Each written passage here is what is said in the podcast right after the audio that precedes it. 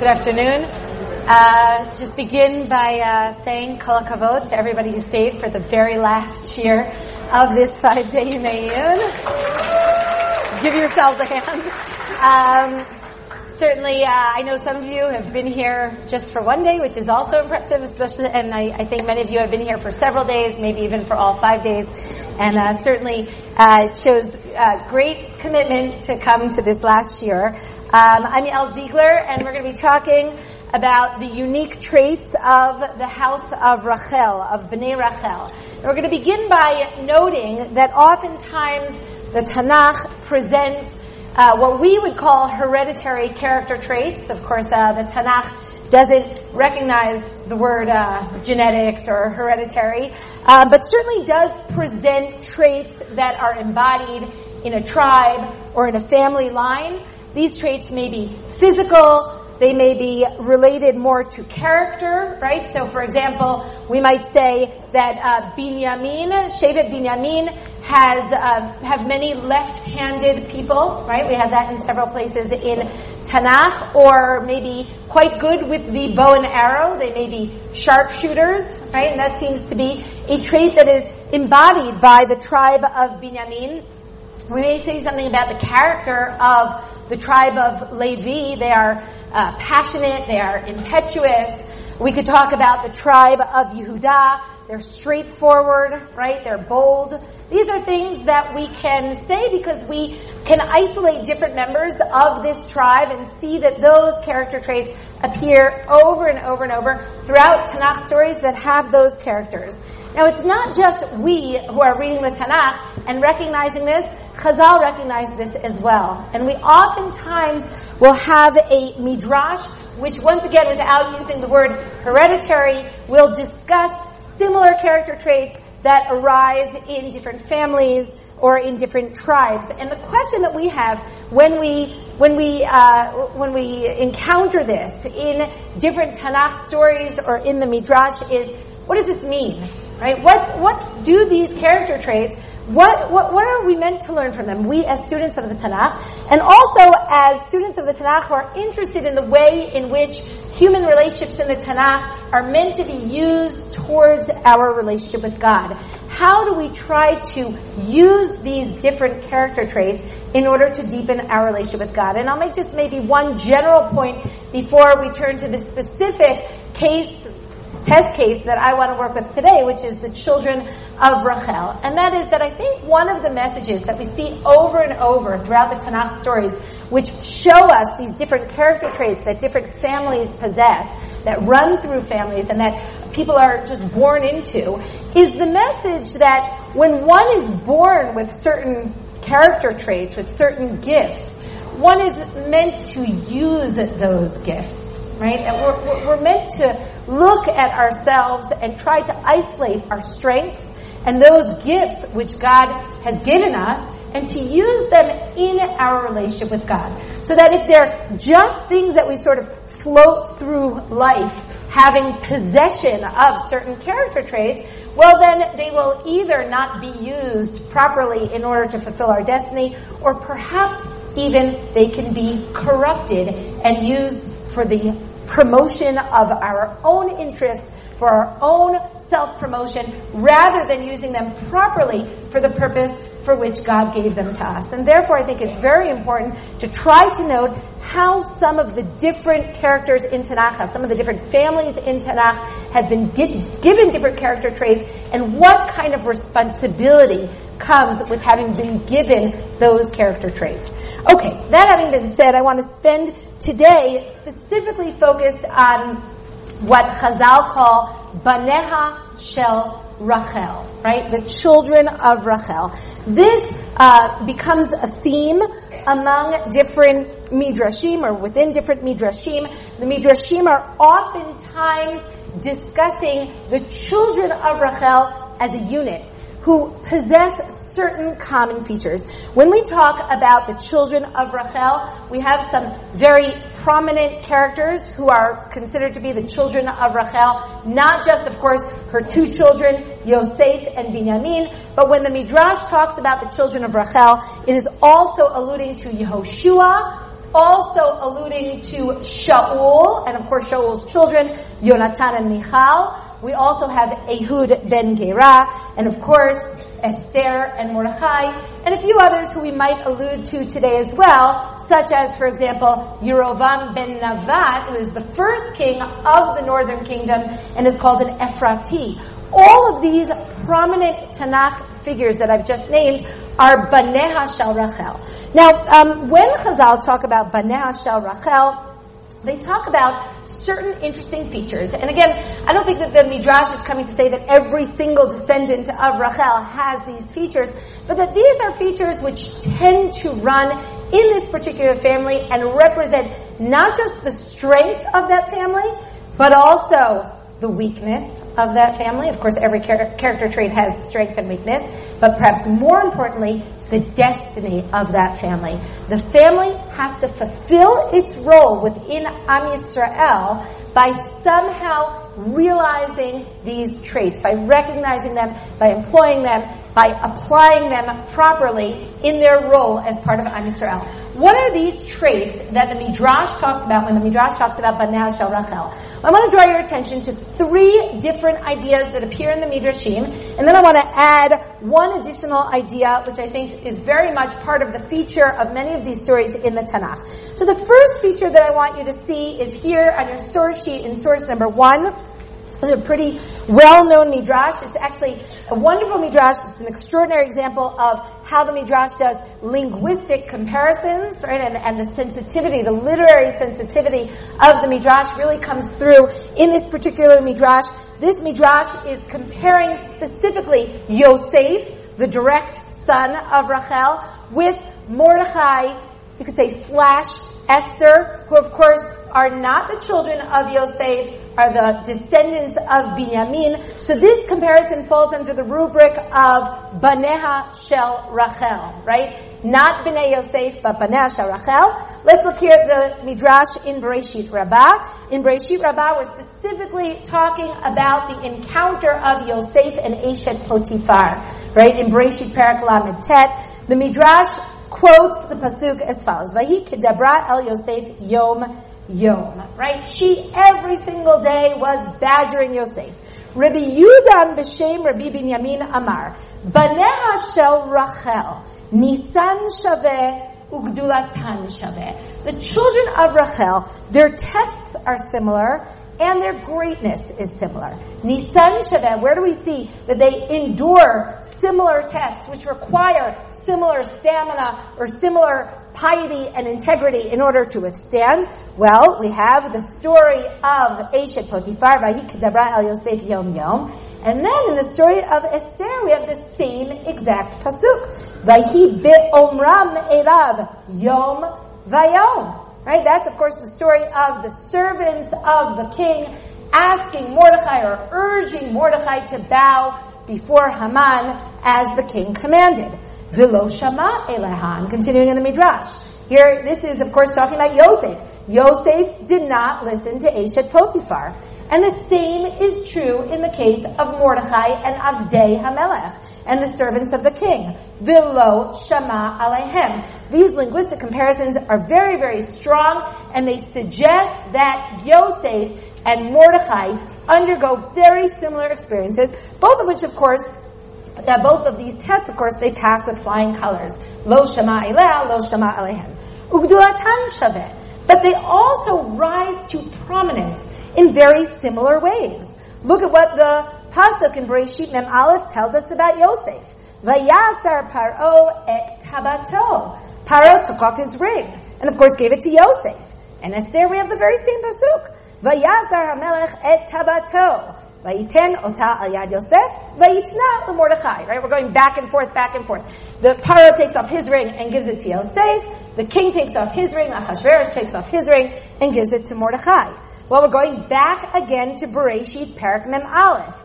Vayalbesh oto bigdei sheish. Paro had Yosef dressed in royal clothes. Well, Achashverosh also has Mordechai dressed in royal clothes. Vinaton halavush vehasus. Vayikach Haman. Okay, the, the uh, Midrash goes on. and describes the jewelry that is put on Yosef. Vayasem revid hazahav al savaro. Vatasem Esther et Mordechai al Beit Haman. They're both placed in chariots. Look at the pasuk about Yosef. Vayarkev oto b'markevet asher lo a pasuk from Bereshit Mem Aleph. It's a little hard to follow because the, the, the midrash sort of runs into each other, right? But this is a pasuk about Yosef. Well, we have the very same pasuk about Mordechai. Vayarkivehu berchov ha'ir.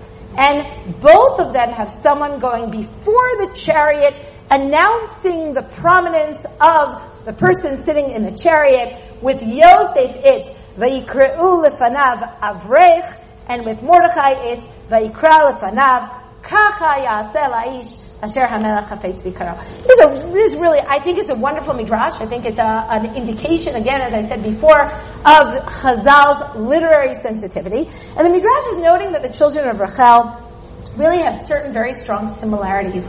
The first similarity that they are interested in us noting is their strength of character, right? That sometimes uh, people are put in a situation in which they have to overcome the pressures of society. And the Baneha Shel Rachel are very good at this. Okay, now, as I said before, all character traits have a negative side to them, and I will mention one, perhaps what, what, what could be a, a, negative manifestation of this strength of character, and that is, of course, that we know that Yosef is very good at standing alone right? Yosef is very much the other in the family. Okay, he, he's the one who rachok. He has learned to stand strong, to stand alone. Even in his bracha, he is described as Nazir le'echav, which seems to imply his separateness, right? Um, in contrast to Yosef, and perhaps one of the reasons that Yehuda is chosen to be the leader of Am Yisrael is because Yehuda is very much a unifier. And there's something about Yosef which is not just other, but almost a divider. Okay, so that certainly is something which is perhaps a negative manifestation of this ability to stand strong and to withstand the pressures of society. However, when we're looking at this idea in Chazal, we want to ask ourselves, of course, why? What, what is what are the Bnei Rachel supposed to do with this? Is it just if they happen to be in a situation in which they are being pressured to do something wrong, they know not to do it? What does that mean for the destiny of Bnei Rachel? What does that teach us about their role in Am Yisrael? Okay, so I'm, I'm leaving that question aside. I'm leaving that question hanging, and. Um, I'm going to take you on to our next source, which talks about Baneha Shel Rachel. Of course, I'll just mention at the end of the last idea, it's not just that Nisan Shaveh, it's not just that their test is a similar test, but their ability to withstand societal pressure ultimately is the background for their rise to the pinnacle of society. Both of these figures become extremely prominent in a foreign setting and in obviously a very powerful position in a foreign setting. Um, the second idea that I want to draw your attention to in terms of Banash Rachel appears here in source number two. It's also Bereshit Rabbah. And this midrash comes up in several different contexts, and the idea is, is that Baneha Shel Rachel are equipped to fight Amalek. Now, some of you may have been in Yael Schlussberg's uh, class yesterday where she spoke about one aspect of this.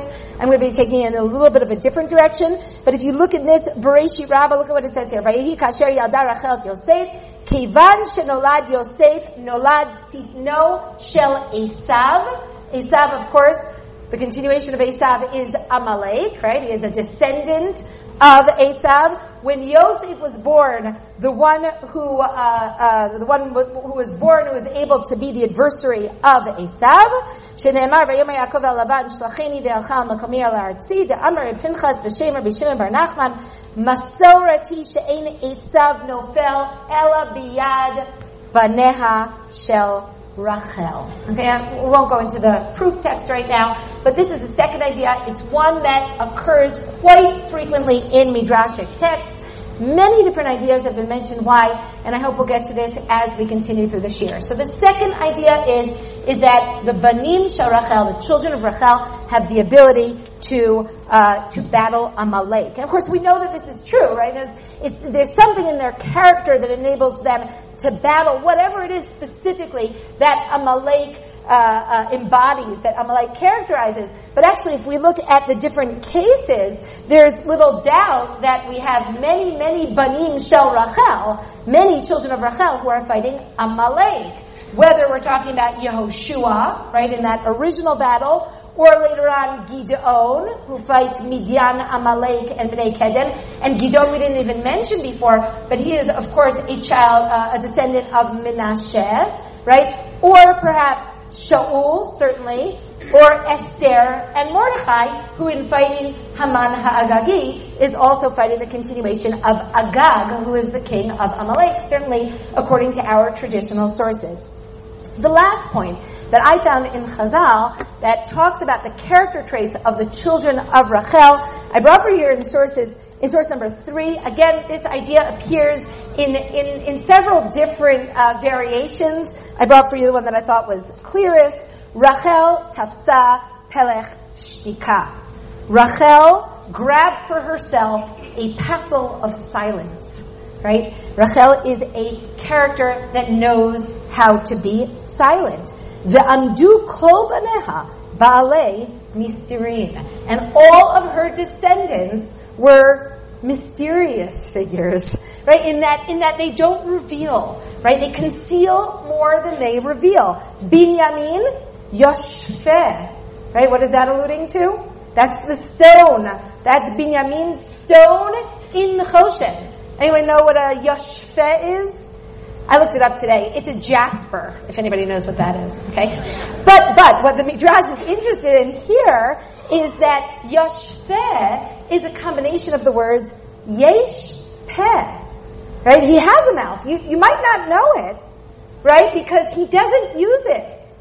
I, I would say very much, but that wouldn't be accurate. At all. Binyamin never speaks. He, he's no Yisachar, right? He's no, uh, you know, uh, marginal tribe. This is a figure that is that is, features very prominently in the stories of Sefer Bereshit, but he never speaks, not once.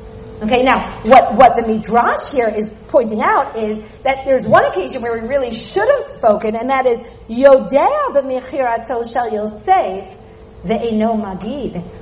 He knows what happened with the sale of Yosef, but he never tells. Okay, how the Midrash knows that and what it's trying to say, I'm going to leave that to the side for now. Let's look at a few more characters from the Rachel family who the Midrash points to as uh, figures who embody this character trait of silence. Shaul, the Devar HaMelucha Lo Higid, right? He doesn't tell about the kingship even after he comes back from that journey and his uncle asks him, what happened to you today? He doesn't tell him.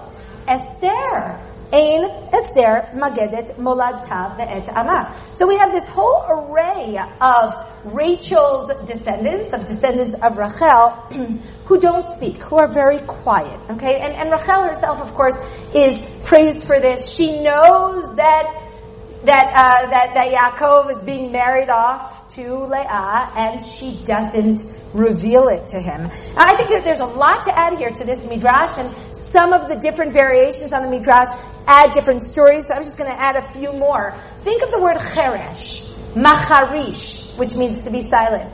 It always appears with baneha shel Rachel. So Yoshua sends two spies to Yericho, cheresh. Okay, so that's sort of covertly, right? But who is Kimacharish?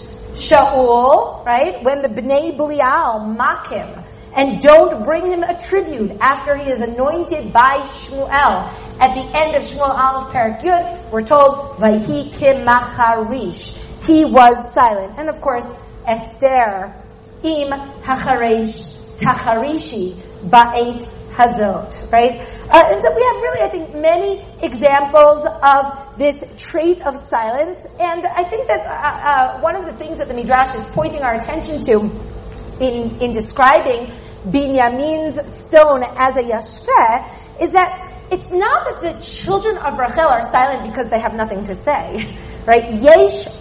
Is that silence for the children of Rachel is a tactic, right? They know how to use silence in order to achieve their goals. What are their goals? That's really what I want to understand. But before I get there, I want to say something a little bit. Again, you know, every of these, all of these character traits or all of these um, uh, aspects that are used to describe the, the family of Rachel are both positive and negative. Right? Uh, certainly, I think, despite the midrashic, what seems to be sort of sweeping endorsement of the silence of the children of Rachel, I think uh, it's important to note several reservations that we might have about that silence. First of all, as we know, in the certainly in the examples that I cited, even though the midrash did not cite, silence is not always the best idea. Mordechai demands that Esther break her silence, or he, he, he asks her to think about breaking her silence. He certainly indicates that her silence is not worthy, right? And, and Chazal are very critical of Shaul's silence when the Bnei Belial do not bring him a tribute. Now, um, the other point that I want to make about the silence is that silence here is not just about uh, being quiet. Right? It's, as I said before, it's about concealing something, knowing something, but not saying it. There is an element of subterfuge involved, right? There's a deceitful element to this character trait of silence. We have it in many of the Rachel stories. Think of Rachel hiding the idols and then sitting on them and misrepresenting why she can get up, right? We have Yosef hiding his identity from his brothers. We have Ehud ben Gera, who is certainly a very deceptive character, right? And For those of you who are familiar with the story, we have Michal, the daughter of Shaul, putting the idol in her bed and putting the goats uh, um, wool around in order to represent hair, right? And pretend that David is, and it might be for a good reason that she does this, but there is an element of deceit. And so I think it's important to note, and this may be one of the most important points that I want to make in this shiur, and that is that nobody's born with a good or a bad trait, right? Nobody's born a tzaddik and nobody's born a rasha. Nobody's born righteous and nobody's born evil. People are born with a certain deck of cards. God gives us each certain strengths. And each of those strengths, in order to turn them into a strength, has to be used consciously towards Avodat Hashem, towards service of God, and towards fulfilling one's destiny in this world. Nothing here is positive, and nothing here is negative. It's all, I think, really what we make of it. So, to summarize what we've seen so far in the Midrashic attempts to characterize Bnei Rachel, we've seen that they are uh, very, uh, they're able to endure strength uh, tests of character, let's say. They have strength, they have the ability to, uh, to withstand societal pressure. They can rise to great prominence, right? Gedulatan. They can fight Amalek, and they know how to use silence. Now, I don't want to claim that they're the only ones that have these particular traits in Tanakh, right? We're certainly not suggesting that these traits are exclusive to the children of Rachel. Certainly we see that David fights Amalek, and of course, very successfully. We see that Yoav uh, Ben Tzruya uses subterfuge to his advantage, even though obviously it doesn't seem to be a very positive story there. And we see, for example, that Daniel, right, rises to prominence in Bavel, right? So these aren't traits that are exclusive to the children of Rachel, and at the same time, I think the fact that the Midrash creates this sort of idea of Baneha Shel Rachel and tries to build up all of these particular traits that are common to Bnei Rachel means that we have to pay some attention to this. What is it that the Midrash is trying to direct our attention to about the strengths and perhaps some of the dangers of Bnei Rachel? But before I, I, try to bring it all together, I want to add one particular point that I, have never seen that, Chazal spoke about, but I think it's really rather self-evident. When we are talking about Bnei Rachel, we cannot but dis- discuss their beauty, right? Uh, these are beautiful characters. It's not just that they're beautiful. There are many characters in Tanakh that are beautiful, right? Many, many, many figures in Tanakh are described as beautiful. Sarah, Rivka, Abigail, David, Avshalom, right? I mean, there really are many uh, characters in Tanakh that are beautiful. But what's interesting about Baneha Shel Rachel is that they have a particular type of beauty, which actually gets a particular phrase. Yifat Tor and Yifat Mar'eh. Okay? That phrase with one little variation, Yifat Torah Tovat Mara, with Esther. That phrase is used only about Baneha Shel Rachel. And what I want to suggest is, is that it's a particular type of beauty, right? It's not, it's not the same beauty as other Tanakh figures, um, and it seems to have a different sort of effect. It's an evocative beauty. It's one that I think moves people, and not just moves people internally, but actually moves people to do something for the one who possesses that beauty. You might call it in English charisma, right? A certain kind of evocative charm. Um, the Midrashim are very aware of the fact that beauty is, in fact, a hereditary trait. So look, for example, if you look in source number four, I brought for you the Bereshit Rabbah, but let's just skip to the second source that I brought for you in source number four, the Ibn Ezra, on the words Vahi Yosef, Yefet Tar, V'Yefet Mar'eh, says just one word, Ki'imo. Right? She was also Yefat Tar, V'Yefat Mar'eh, and uh, Esther also, Yefat Tar, V'Tovat Mar'eh. And whatever this quality is that is shared between Rachel, Yosef, and Esther, it is not just beauty. It's a sort of beauty that moves people to do something, as I said before. And I'll give you a few examples. First of all, Rachel. When Yaakov first sees Rachel, right, what does he do? He pushes that stone off of the well, right? Sort of turns him into Superman. That stone, right? That was too heavy for any one person.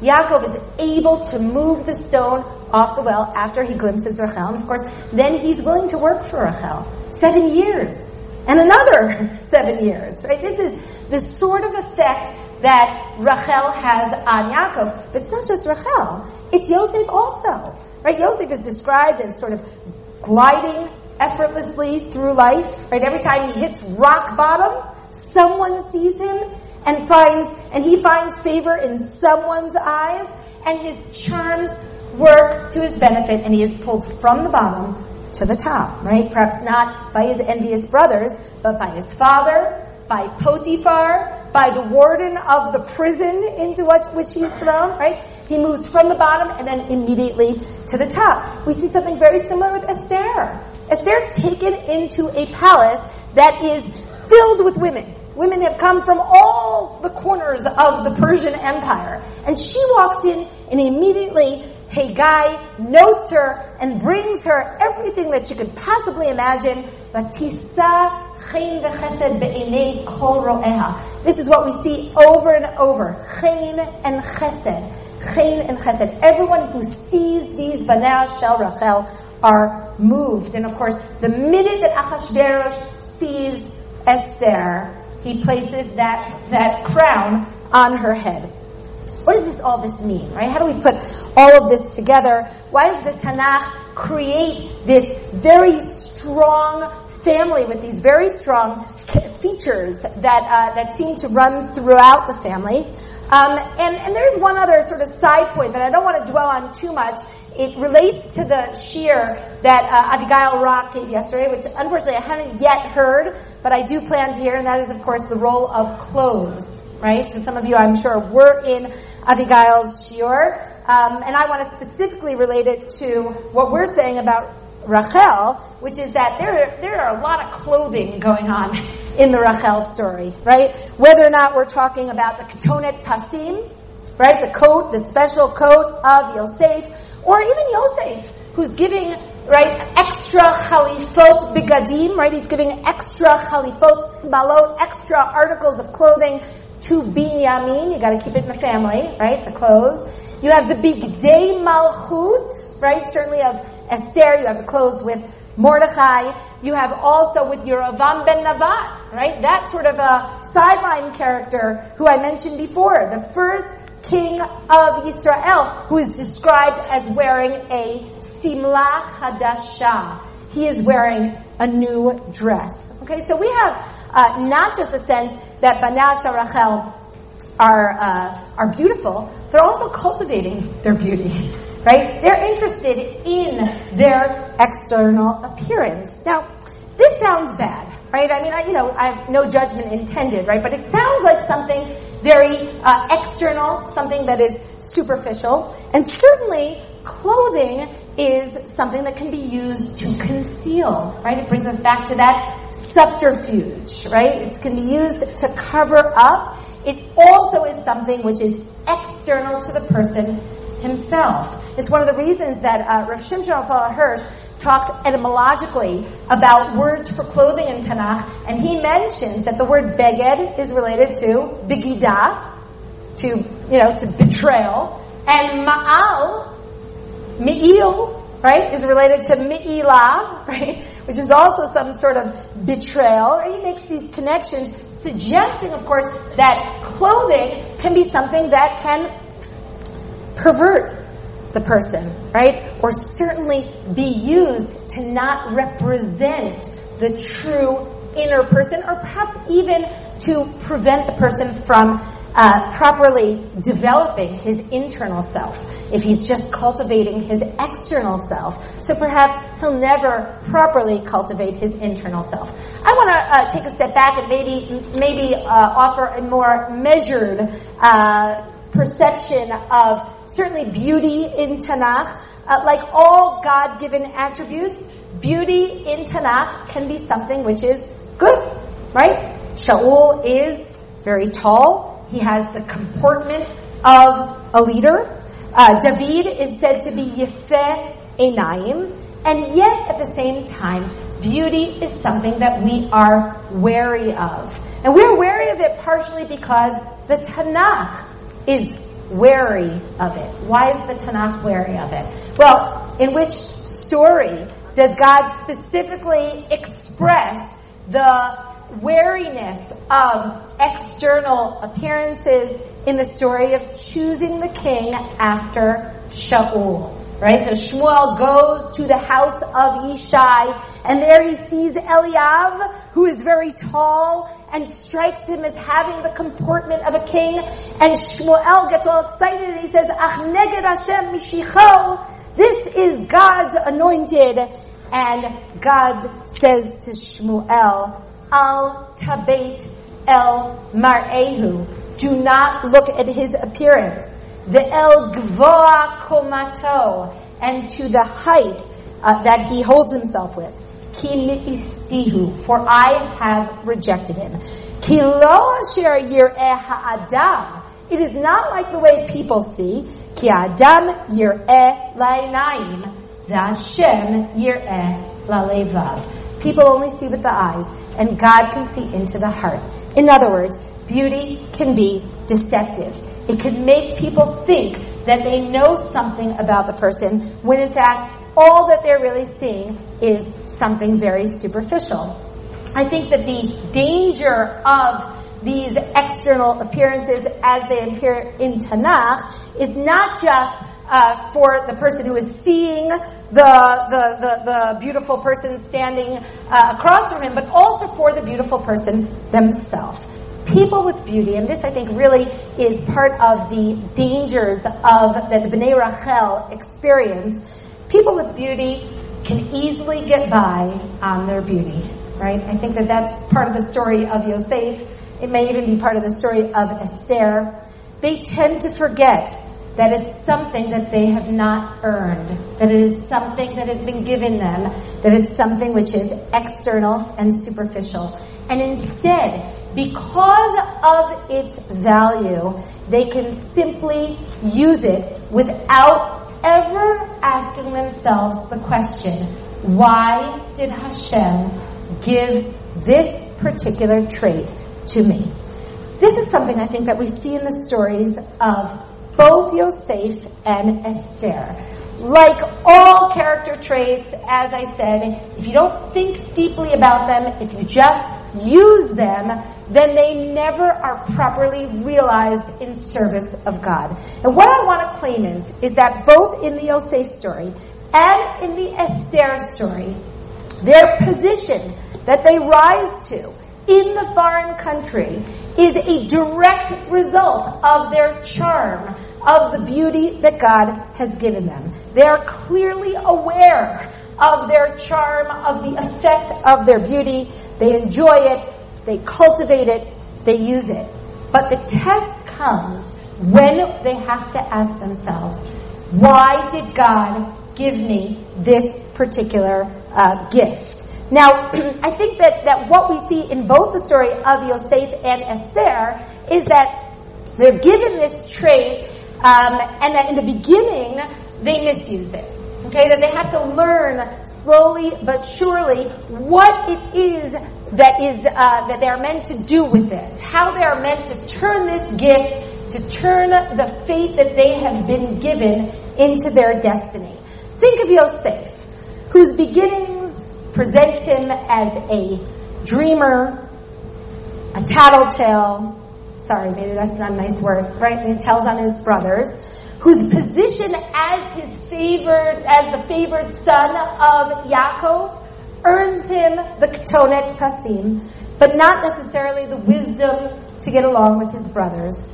In particular, I think we note Rashi's uh, portrayal of Yosef, which is based on the Midrash, which portrays Yosef over and over in the beginning of the story, enjoying his beauty, riding to a place of prominence wherever he goes as a result of his beauty. I always have at this point the picture of Joseph in the Technicolor Dreamcoat, right, which is of course not Rashi's peirush, that's maybe Andrew Lloyd Webber's peirush, right, but you know, Joseph is sort of swishing across the stage. That's what Rashi's portraying as well. Or I should say the opposite, right? That's what the Midrashim are portraying. Look, for example, in source number seven. Look in source, uh, I'm sorry, look in source number eight. Uh, no, nine. Rashi, Bereshit, in Lamed Look at what Rashi says here. He's quoting a midrash.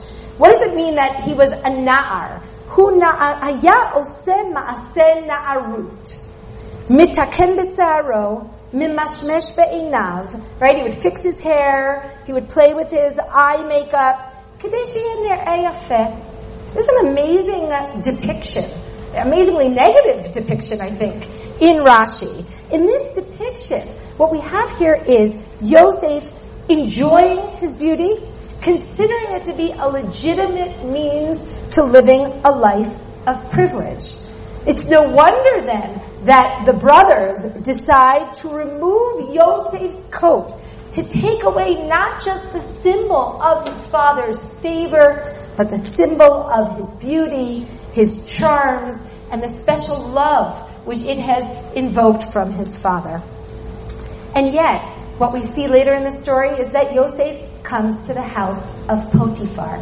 And apparently, at least according to the Midrash, he still has not learned his lesson. He still has not learned that his beauty is not something for the purpose of his own self promotion, but rather something that has been given to him by God to help others, to, to, to be used somehow to fulfill his destiny in service of God.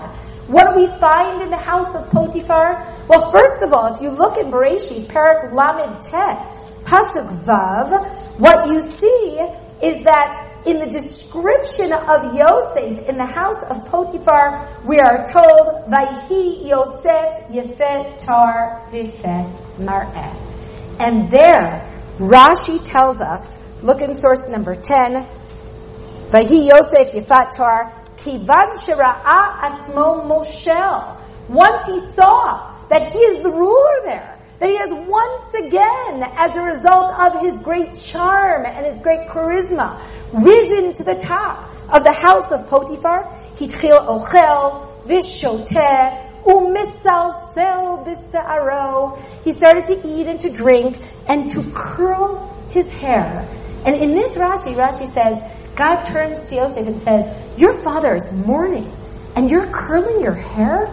I'm going to bring you the bear. And the bear, of course, is Isha Potiphar. But there's another midrash. The, the midrash that this is based on says something different. It says it's not that God was angry at Yosef because his father was mourning and he was busy cultivating his, his charms. The Midrash says something different. The Midrash says that he would fix his hair and he would fix his eyes, and then he would go out to the shuk and he would walk around saying, Li na'eh, li ya'i, na'eh gibor, I'm beautiful, I'm charming, I am great. That's the Midrash. And the Midrash has God saying to Yosef, Ata gibor? You're beautiful? Havaduba, I'm going to bring a bear, and that bear will show you what are the dangers of beauty. I've paraphrased the Midrash a little bit. I think that that's pretty much what the Midrash is trying to do. The Midrash is trying to show us that the story of Potiphar in Yosef's life is to teach him to recognize the beauty, to use the beauty, once he recognizes the dangers of the beauty, then he might have the ability to ask the proper question. And there's only one really proper question here. Why did God give him this gift? And actually, this is a transformative experience in Yosef's life. From this point forward, he really does change. Yosef goes from being a dreamer of dreams to an interpreter of dreams. He no longer lives a superficial existence in which he sort of floats by on his very evident charms, but rather he becomes someone who consciously uses those gifts that have been given to him in order to find meaning, in order to help his his brothers eventually, in order to rise to a position from which he can realize his destiny.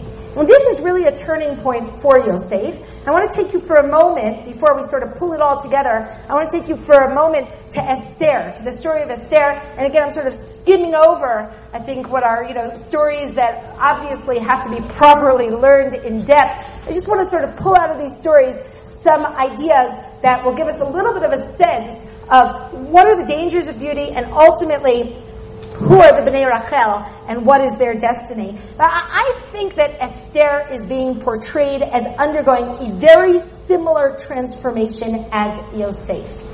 Right? Initially, I'm going to leave aside the very well-known midrashim about Megillat Esther and just see if we can focus on who Esther is in the first few chapters of Megillat Esther. Initially, she is the beautiful Shushan woman. She is beautiful. She is evocative. She plays the role. And she reaps the fruits. I mean, she may or may not want to be in the palace, but she never says a word. She gets to the palace. She is pushed and prodded and perfumed and, and crowned, right? And, and never says a word. That's who Esther is in the first three chapters of Megillat Esther. She is rising to the top, whether she wants to or does not want to, because of her external appearance. She also never speaks.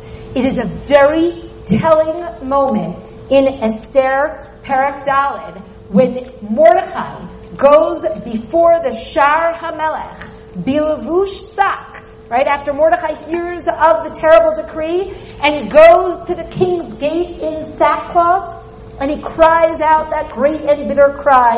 And in Esther Perek Daled Pasuk Daled, Esther's uh, servants come to her and they tell her what they have seen, and the pasuk tells us as follows: "Vatitchalchal hamalka meod." Right, that's an onomatopoeia. You can feel her trembling with emotion.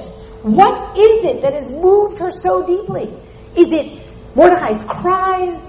Is it the decree of genocide? Look, look at the continuation of the pasuk. Vatichalchal hamalka me'od. Vatishlach bigadim lahalbish et Mordechai ulahasir sako me'alav. What seems to have moved Esther here, and this is, I think, a very revealing moment, is when she hears that Mordecai is in the king's gate dressed in sackcloth, and she responds with horror, with revulsion, instead of asking him to explain his motives, instead of asking him why he's in sackcloth, she sends him a change of clothes. Now that may be a harsh reading of Esther, but what it does, I think, is it gives extra resonance to the continuation of the perek. If, in fact, what we see here about Esther is the value that she ascribes to external appearances at this point in her life. And why not? Look where it's gotten her. Now suddenly she sees Mordecai uh, thwarting everything that she believes in. If you want to rise to greatness, you have to cultivate your external appearance. It's worked for her until now. At this point in the story, Esther seems to have allowed her beauty to define her. And it's Mordecai who turns to her and creates this incredible, or, or, or at least uh, uh, precipitates this incredible transformation.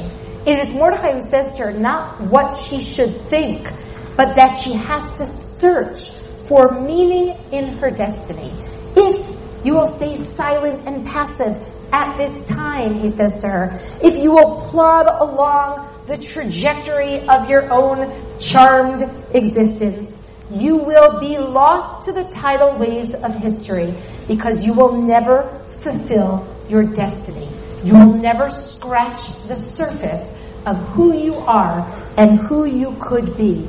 And he says to her, Umi yodea im la'et kazot higat lamalchut.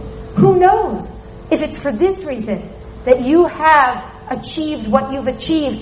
He doesn't know any more than she does. But he says to her, it's not what I know that I'm telling you, it's that you must search for the answer to this question. You must consciously use your beauty, your superficial gift, to tap into a deeper understanding of that gift, a deeper understanding of the reason that you have been born with those particular gifts.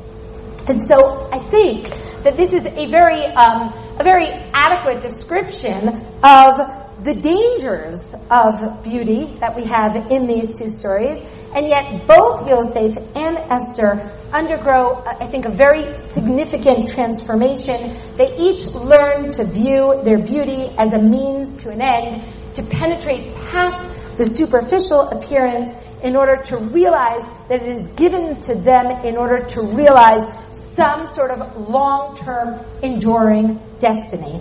Oh, I will say one more thing about clothing. Um, I, I decided once I heard that Abigail is going to be speaking about clothing that I would not not develop this topic too much, but I do want to mention as an aside, I don't think it's coincidence that it's not just that there's a strong role of clothing in the Esther story, I'm sorry, in the Bnei Rachel stories, but that there's a noted theme of ripped clothing in the Bnei Rachel stories, of course, right? And this, I think, is really what's significant. We have Yosef with the ripping of the ketonet. We have Shaul, right, with the ripping of the coat.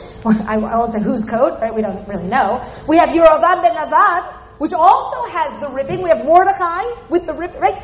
You have to know when to rip the clothes and penetrate more deeply, right? I think that's part of what's going on here. Except Esther, by the way. Esther never rips clothes but she uses those clothes in order to achieve a, an important end, right? What happens right after Mordechai says to her, Im tacharishi Right?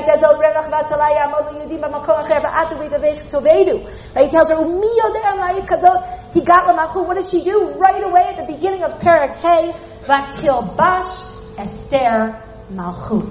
She puts on those clothes, but with a plan in, in, not in a superficial way, but in a way in which she is more deeply understanding the role of these clothes in realizing her destiny, what she has been born for. Now, this really takes me to the final part of what I want to accomplish in this year. Now that we've sort of established two things. One is that the Bnei Rachel have these particular traits in common, and the other is that unless we consciously use our traits, we will be led by our traits, and we will not have control over using those traits for our destiny. What is the destiny of Bnei Rachel?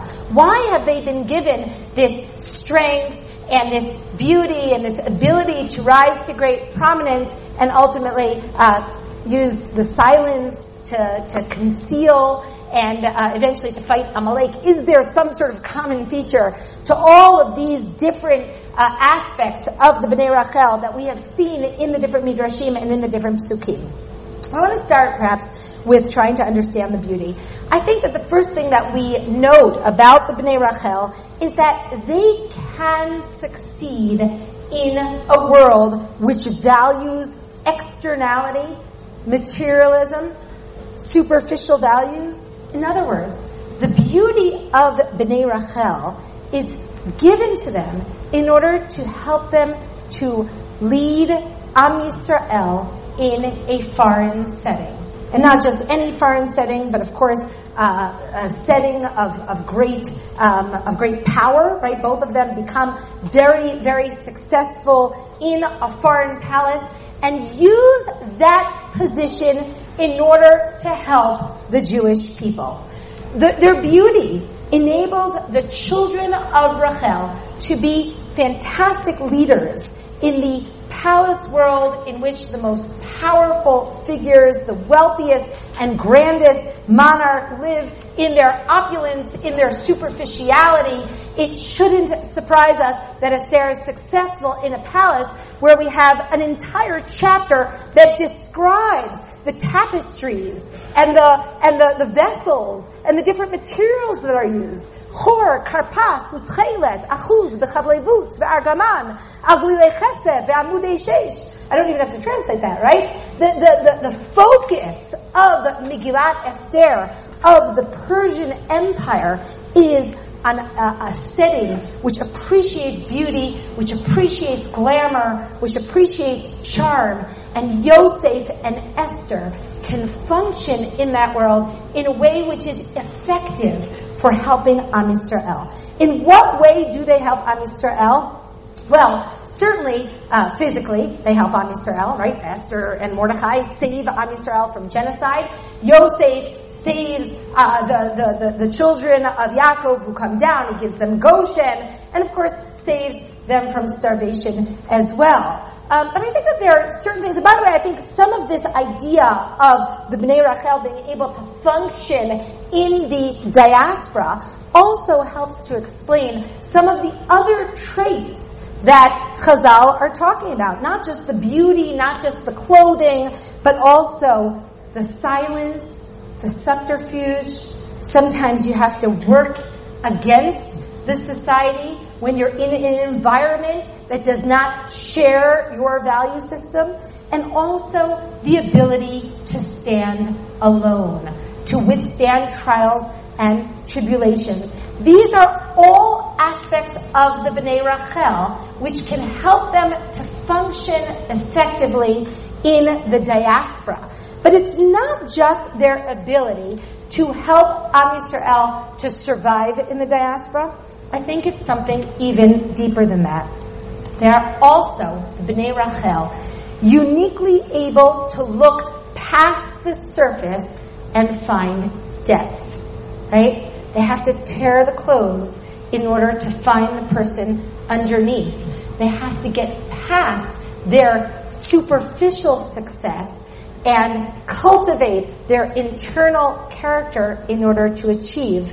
These gifts of the children of Rachel are not just there in order to enable them to uh, succeed and to dig deeply in themselves, but rather, I think, also to teach Am Yisrael in the diaspora to dig past the surface reality of the diaspora.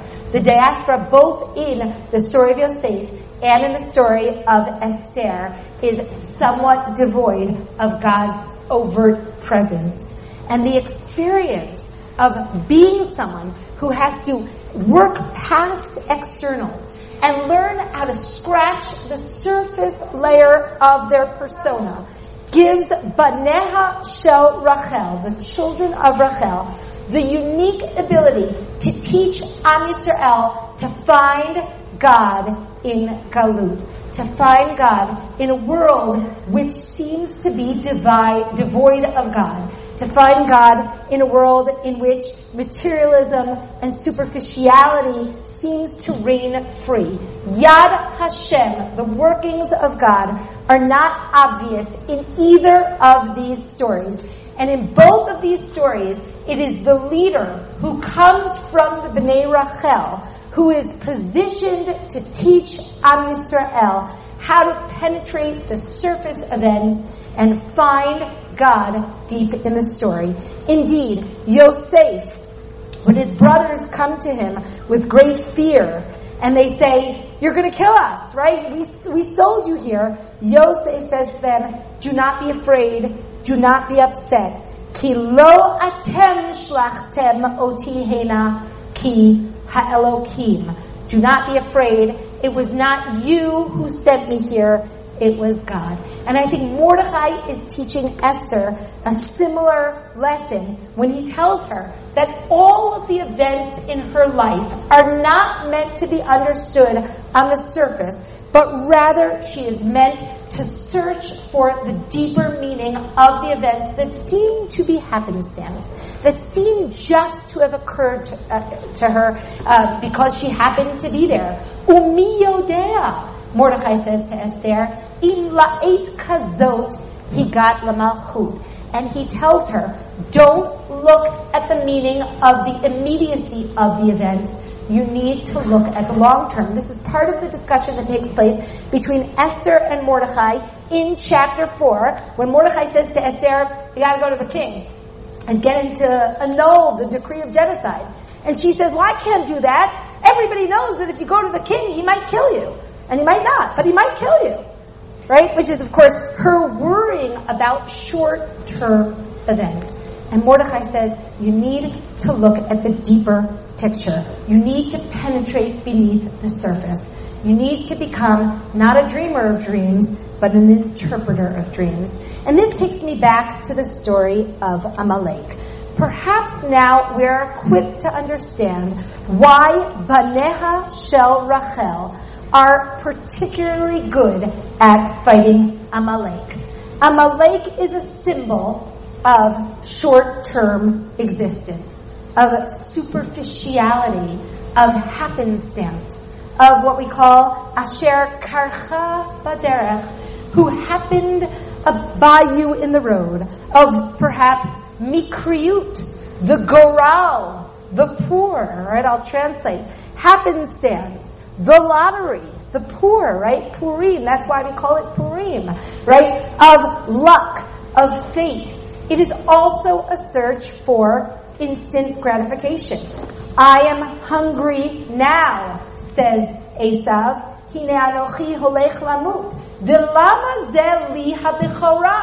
Why should I think about long-term ramifications?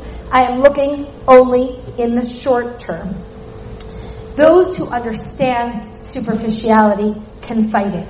Those who believe in a deeper meaning, even when it's not discernible, can fight those who deny it.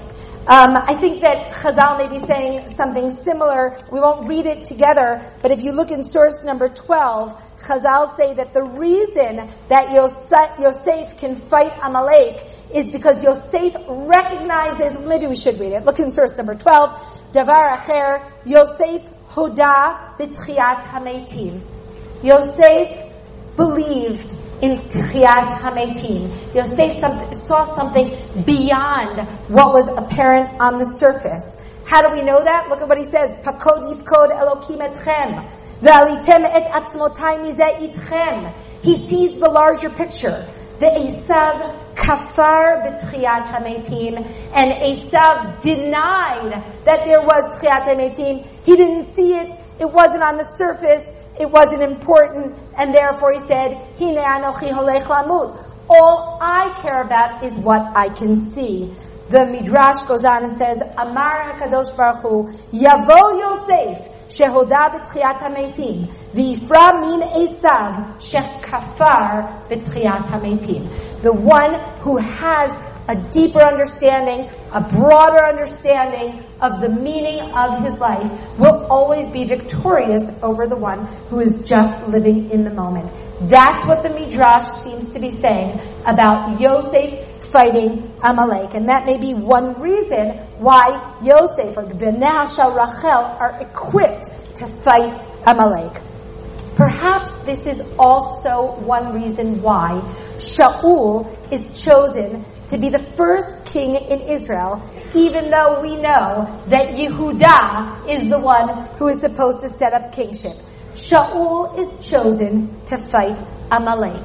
Shaul is a ben Rachel. The first mitzvah that we have, B'knisa la'aretz, when we come into the land, is to fight Amalek.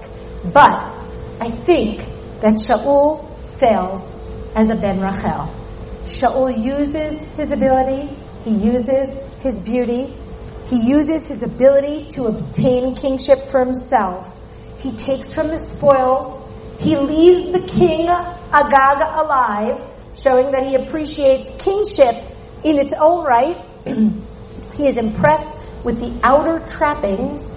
Think of Michal bat Shaul, who berates David when he is dancing ecstatically before the Aron, and of course she is there called Michal Bat Shaul, and Shaul cannot uproot superficial ideology from the world because he has not yet uprooted it in himself. Shaul, I think, is the failed Ben Rachel, and he never is able to fully uproot Amalek. Who takes up where Shaul leaves off? Mordechai and Esther. Shaul ben Kish leaves off the fight of Amalek and it is taken up by Mordechai ben Kish.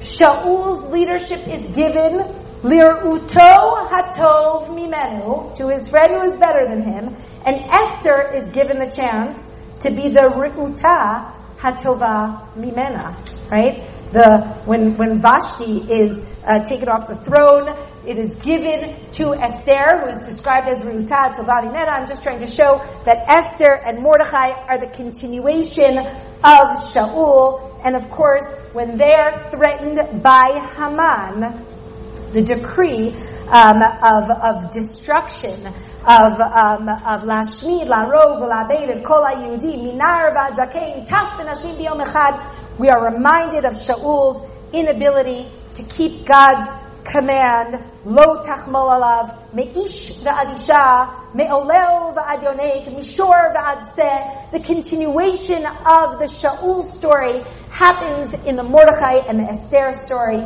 and of course the end of the story in the war against uh, Haman, uva biza lo shalchu et yadam. They do not take from the spoils. This is the correction of the story of Shaul.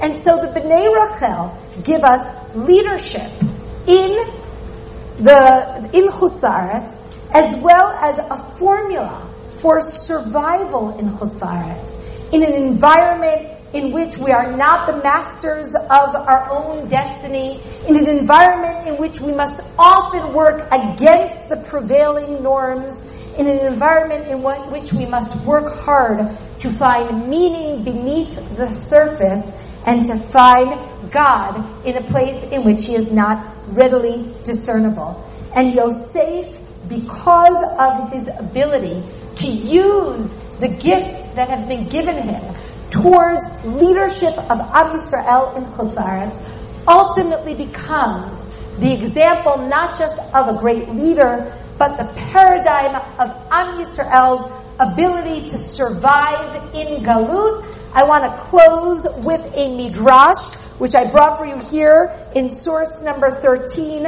It's a Tanchuma, it's a midrash Tanchuma. The midrash tells us as follows, Yosef Hurad Mitzrayma, Yosef is taken down to Mitzrayim. Zesh Amar Katuv V'chevle Adam Em Shachem Bavotot Ahava. Re'uyim hayu Yisrael lired Mitzrayim b'shel shalaot u'b'kol Am Yisrael should really have been taken down to Egypt in chains and in iron collars, kishem sheyardu lebavel. Ilulei shekadam Yosef. Kol Masha Iral Yosef Iral Tzion.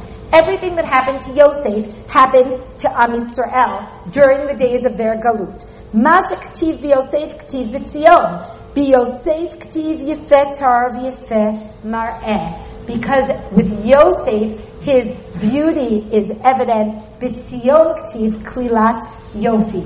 Also, Am Yisrael and Galut have the ability to maintain their beauty, but to maintain their beauty in order to serve God. We can learn from Yosef how to maintain our existence in Galut. He becomes the key to understanding how to survive as a Jewish nation, to find Yad Hashem, to guide the Jewish people during the course of the many years that we existed as a nation in the diaspora. The children of Rachel can provide the Jewish people with a way to find meaning in a world which doesn't naturally seem to cohere or to conform with a world of our own making and of our own values. The children of Rachel can prevent Am Yisrael from blending in and becoming adherents of a superficial, beautiful world.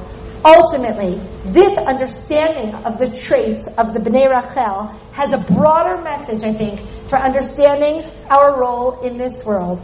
God gives us, each of us, certain gifts, certain advantages, certain personality traits, and a certain situation of life.